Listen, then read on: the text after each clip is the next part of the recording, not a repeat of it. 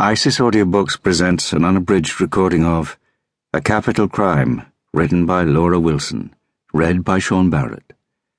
The moral right of the author has been asserted. This performance is owned by ISIS Publishing Limited. 1950.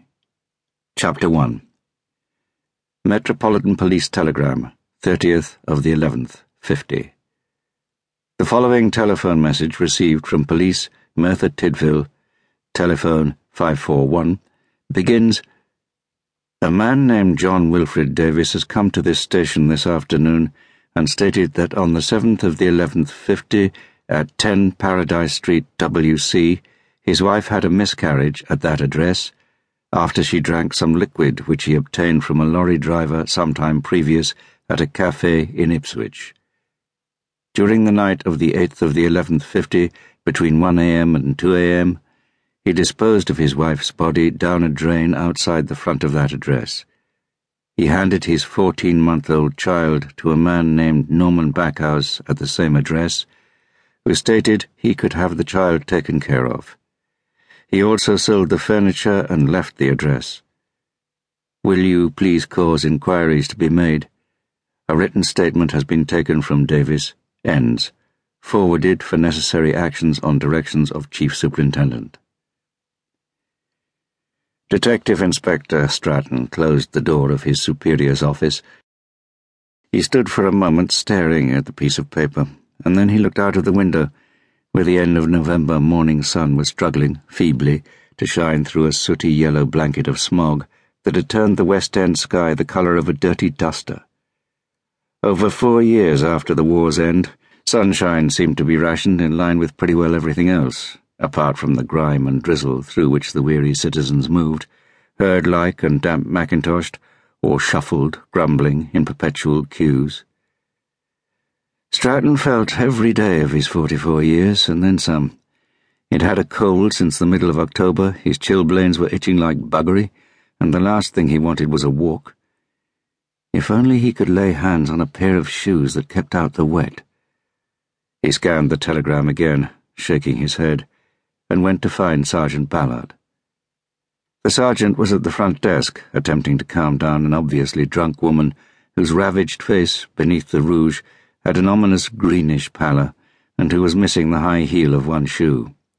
Spit flew from her mouth as she berated motherly policewoman Harris, who'd brought her in, the words spilling out, loud but sloppy. Take your hands off me, you lesbian! What's the problem? It's Iris, sir, said Ballard.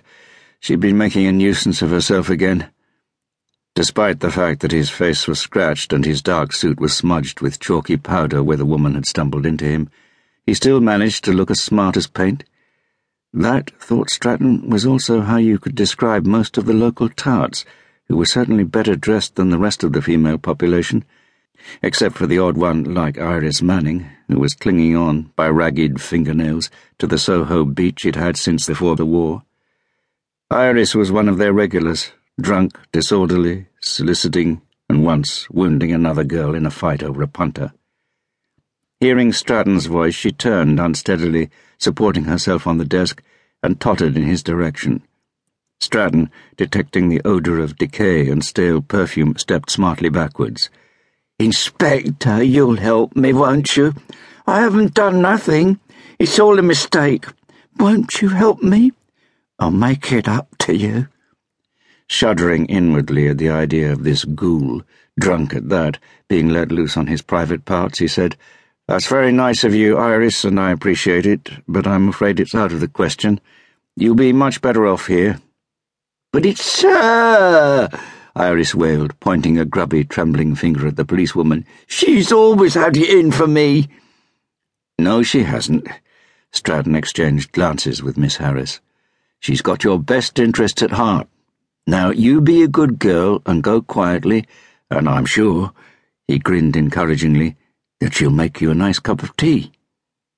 Behind her, Harris grimaced, and Stratton made an apologetic face at her.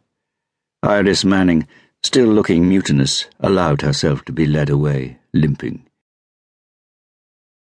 Thank you, sir, said Ballard as they left West End Central. That was getting nasty.